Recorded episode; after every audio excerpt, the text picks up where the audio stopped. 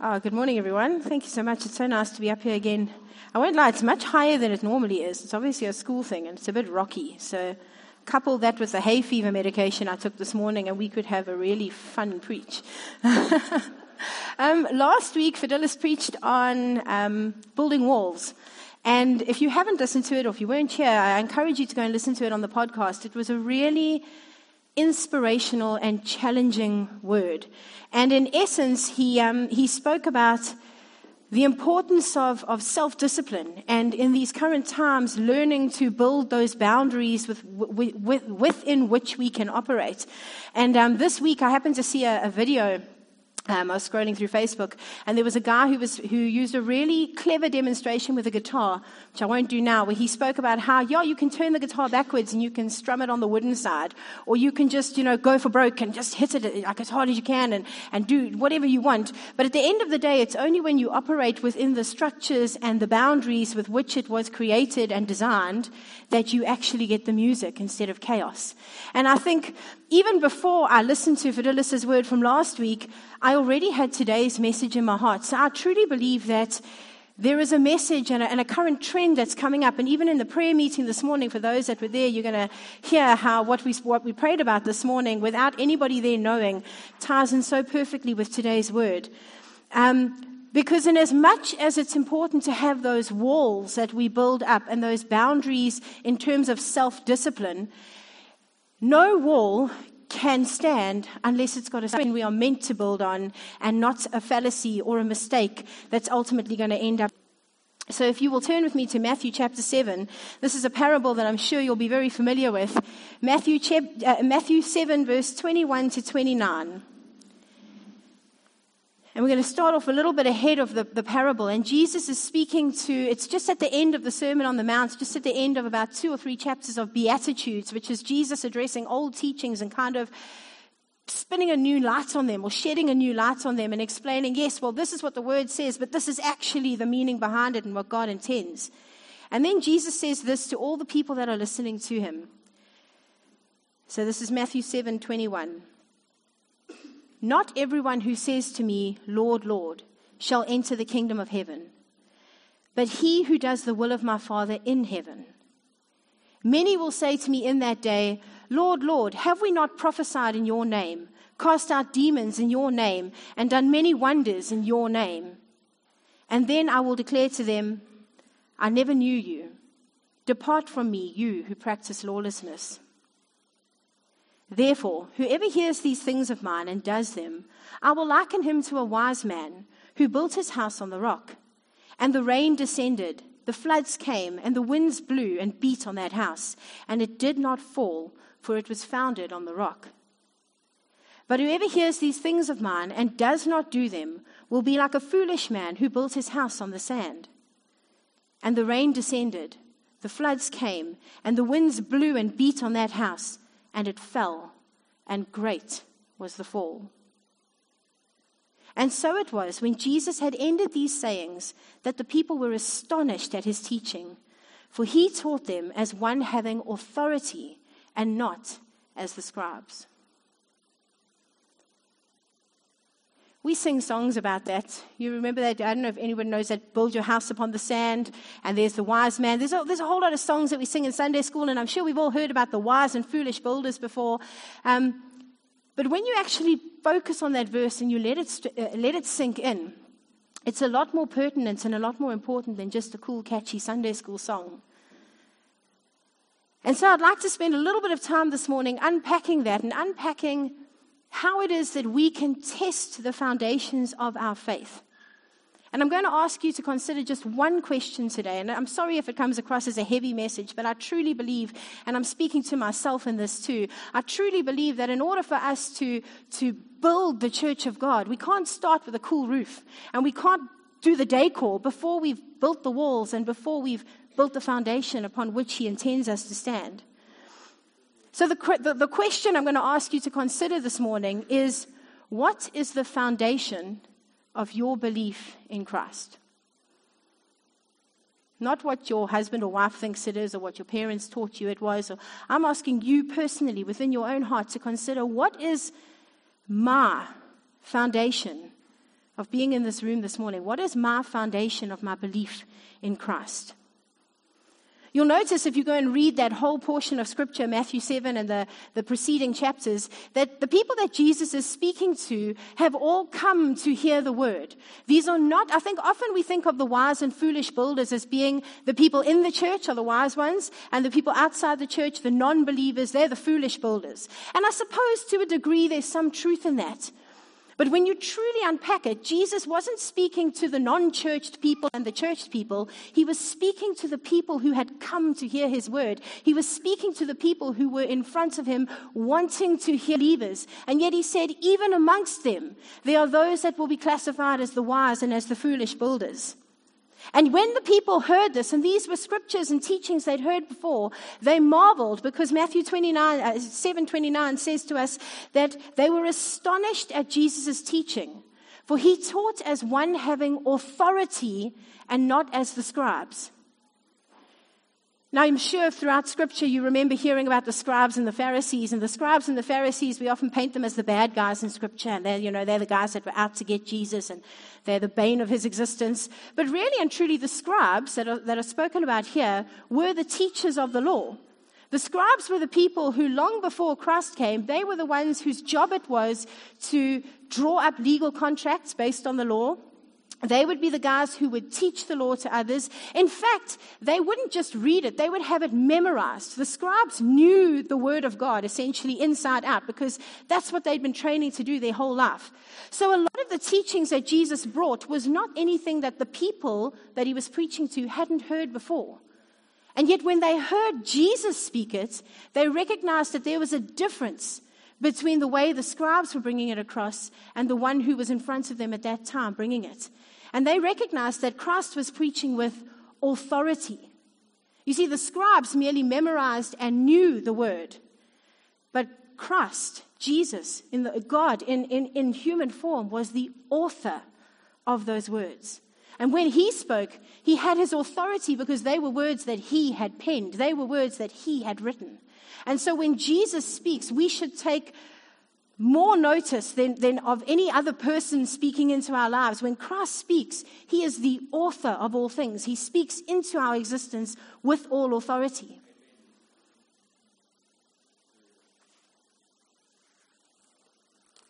In Matthew 25, verse 32, Jesus again speaks, and he again shares a very similar analogy.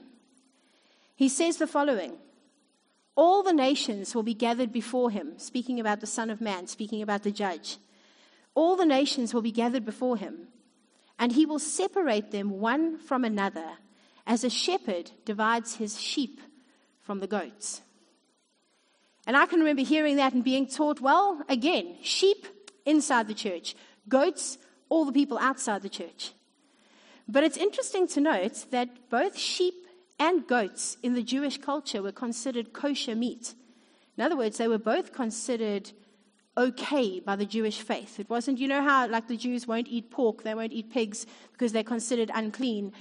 The, the sheep and the goats are both considered kosher meat.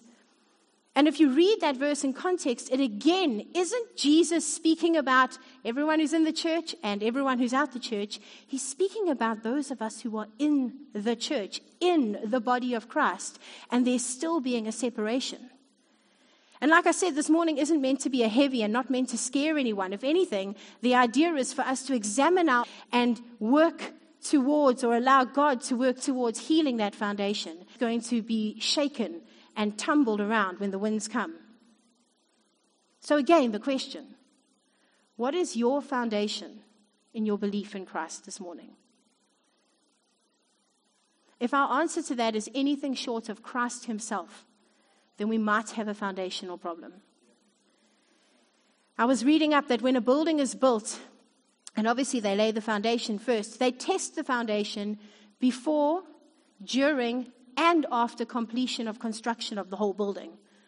In other words, they keep coming back, they keep testing, they keep putting strain tests and physical tests, and the engineers who are here, I'm sure, would know more about that than what Google could have shared with me. But there are constant tests, they're constantly coming back to the foundation because you can build the biggest, best, most elaborate building in the world. It can have everyone staring at it in awe and wonder.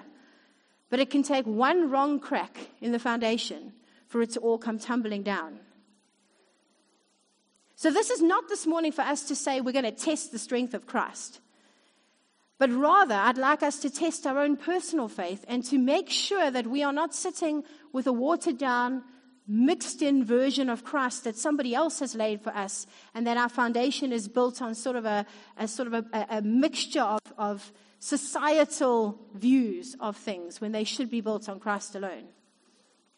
Are we okay this morning? I know I'm not allowed to ask that, but I feel like this is really heavy and like maybe I'm bringing it across really sternly. Teach it. to myself more than anything else, I can promise you that.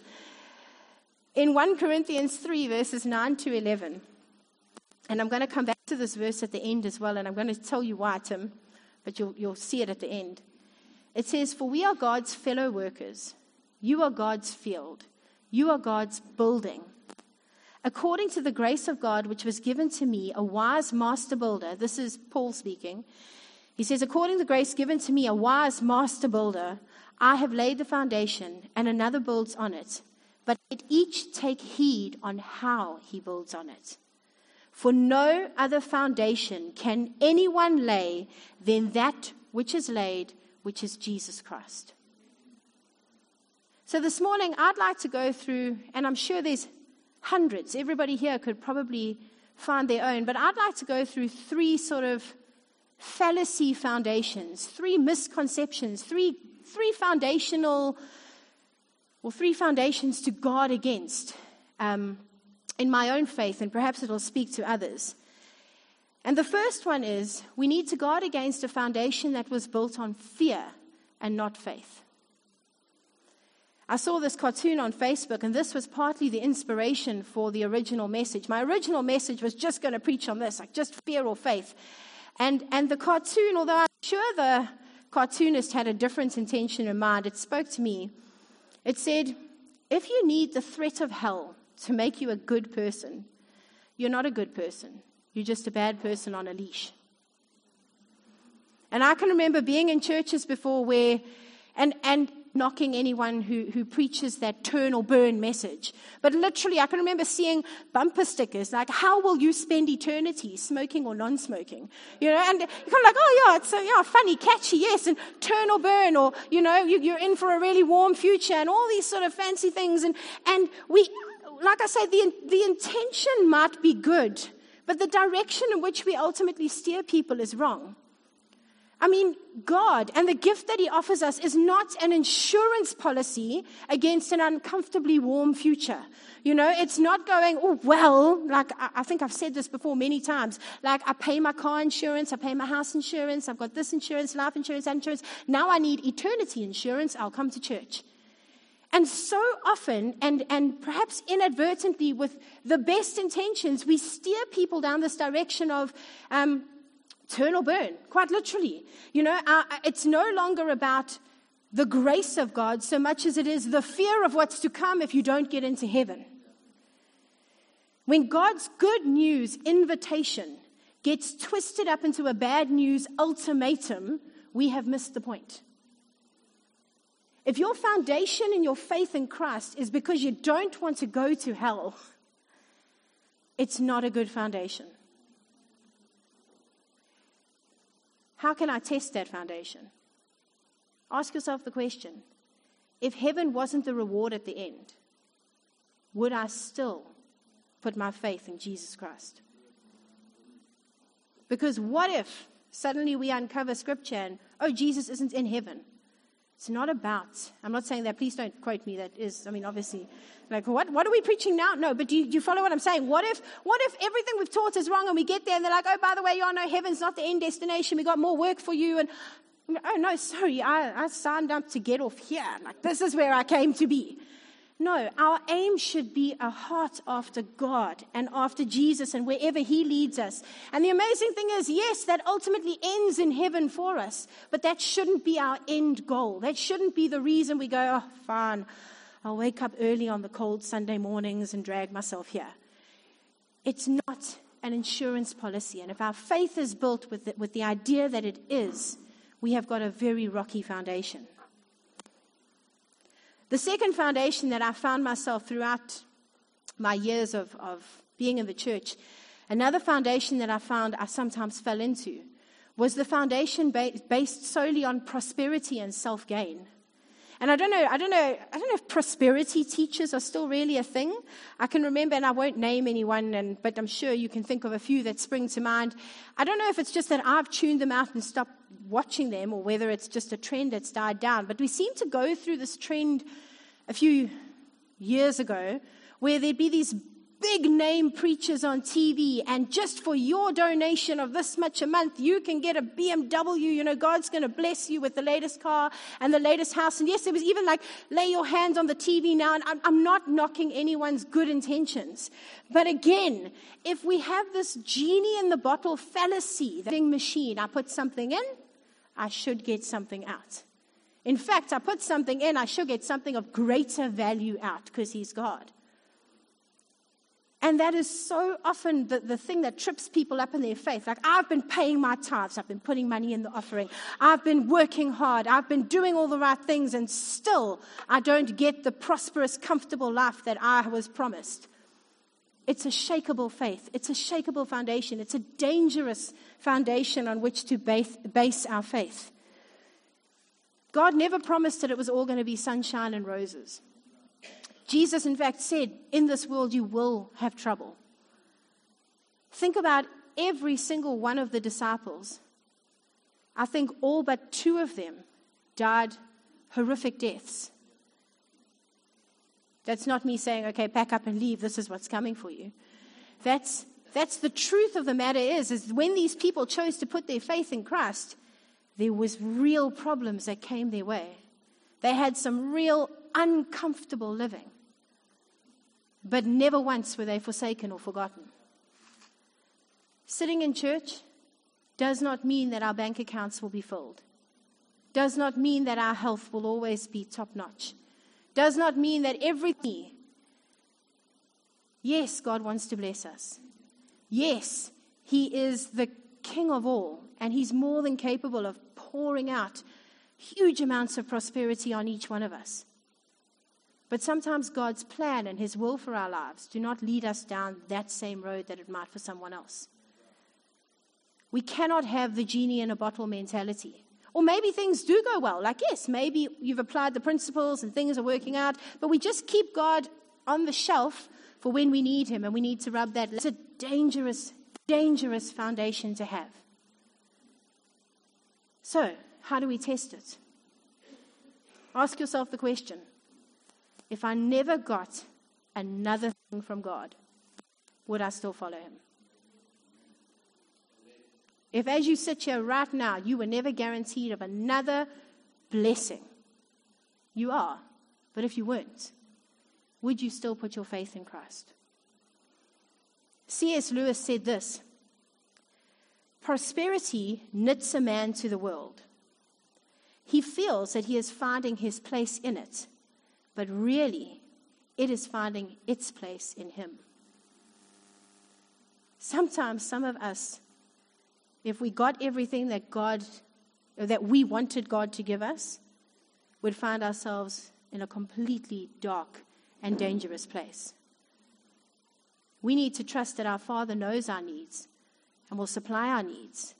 And yes, there are times of doubt and uncertainty and times where we are just on our knees with, with open hands and nothing else to give but our praise.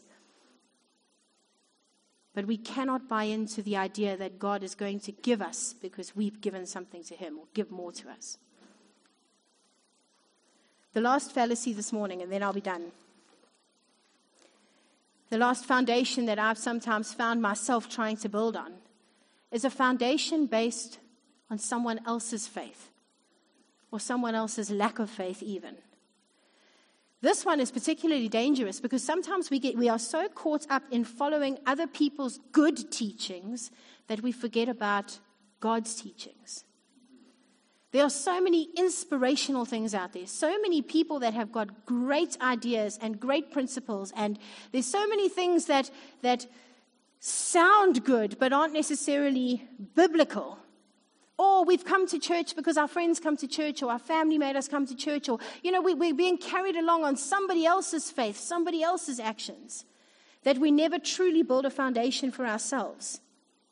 And if your faith has been based on other people, if your faith has been built up because of other people, your faith can be undone because of other people. We come to church, we're like, yeah, you know, my best friend brought me, and it's great. I'm not saying don't bring your friends to church.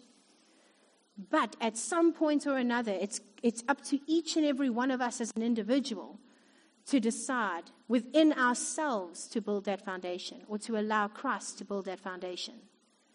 We can't be building on somebody else's house. We've got to be building on our own.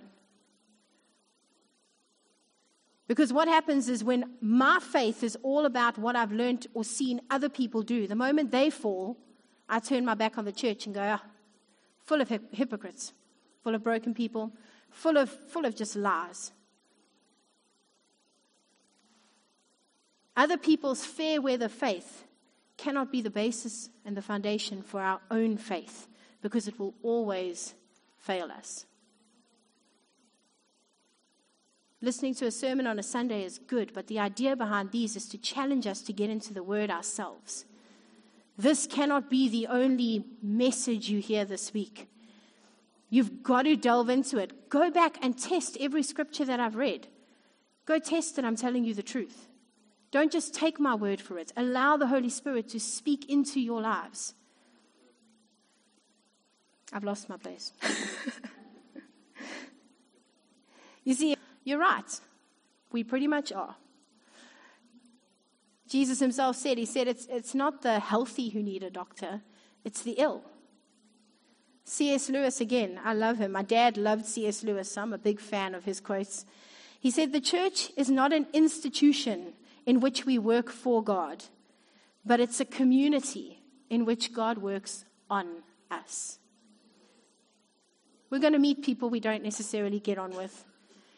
We're going to see things that we go, mm, I don't know, I don't, that, that doesn't sit right with me. That's fine. That shouldn't be enough to shake your faith in Christ and turn your back on Him altogether. Your foundation should be Jesus Christ, nothing more, nothing less. Colossians 3, verse 11 says, Christ is all and in all.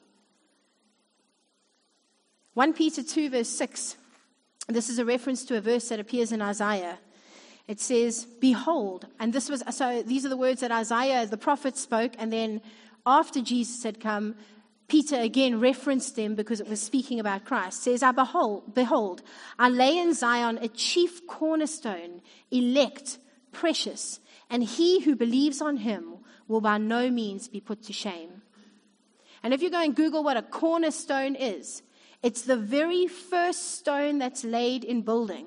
It's sort of it's it's a it says it's a it's the let me read it. A cornerstone is the first stone set in the construction of a masonry foundation. All other stones will be set in reference to this stone, thus determining the position of the entire structure. With Christ as our cornerstone, when we are building or allowing God to build, we cannot go wrong. Any other cornerstone, we're going to have disaster. Notice when Jesus speaks about the wise and foolish builders, notice he speaks about the wise builder and he says, And the rains came and the winds came and beat upon the house, and the house stood. When he speaks about the foolish, he doesn't go, The rains came and the house fell down. He goes, The rains came and the winds came, they beat upon the house, Yes, sometimes what we build, we go, oh, I can weather the storm. But when the true test comes, if our foundation is not right, we will not stand. I want to go back to that verse in, in uh, Corinthians that I read earlier. And I wasn't going to, but then what you shared in the prayer meeting, I thought it ties in. Well, you'll see what it is now. So back to 1 Corinthians 3, verse 9, it says, For we are God's fellow workers. You are God's field. You are God's building. According to the grace of God, which was given to me, a wise master builder, I have laid the foundation, and another builds on it. But let each one take heed how he builds on it. For no other foundation can anyone lay than that which is laid, which is Jesus Christ. It continues. Now, If anyone builds on this foundation with gold, silver, precious stones, wood, hay, straw, each one's work will become clear, for the day will declare it, because it will be revealed by fire, and the fire will test each one's work of what sort it is. Now, for those who were in the prayer meeting this morning, Tim spoke about how he had an image of fire coming through and how I hope I'm not doing justice to, to what you saw. He said he had this image of fire, and some people cowering from it, and others just embracing it and letting it burn over them. And the Bible speaks about a time when the fire of God will pass through the church, and anything that is not of God will be burnt up and destroyed. Will your foundation stand uh, that fire?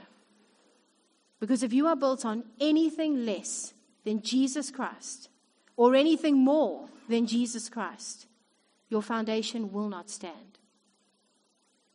I'd like us to stand this morning and we're going to pray.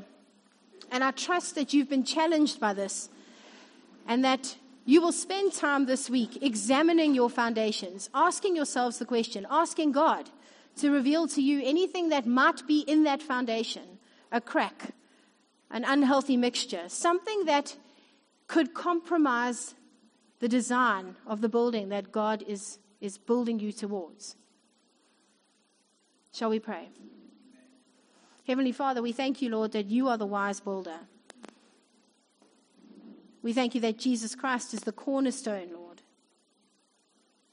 I pray for every individual represented here, every family that is represented here, Father, every household.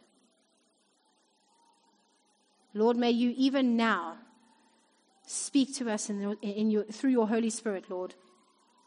Anything, Father, that is in our lives, in our foundation, that is not of you, any fallacy that may have crept in, any falsehood, anything that we are basing our foundations on, Father, that does not come of you, may you burn it away now. Lord Jesus, may you fix those cracks. May you solidify our foundations. Father, that when the, when the storms come, when the waves and the wind beat against us, Lord, that your word says we might be shaken, we will not be destroyed. We pray this in Jesus' name. Amen.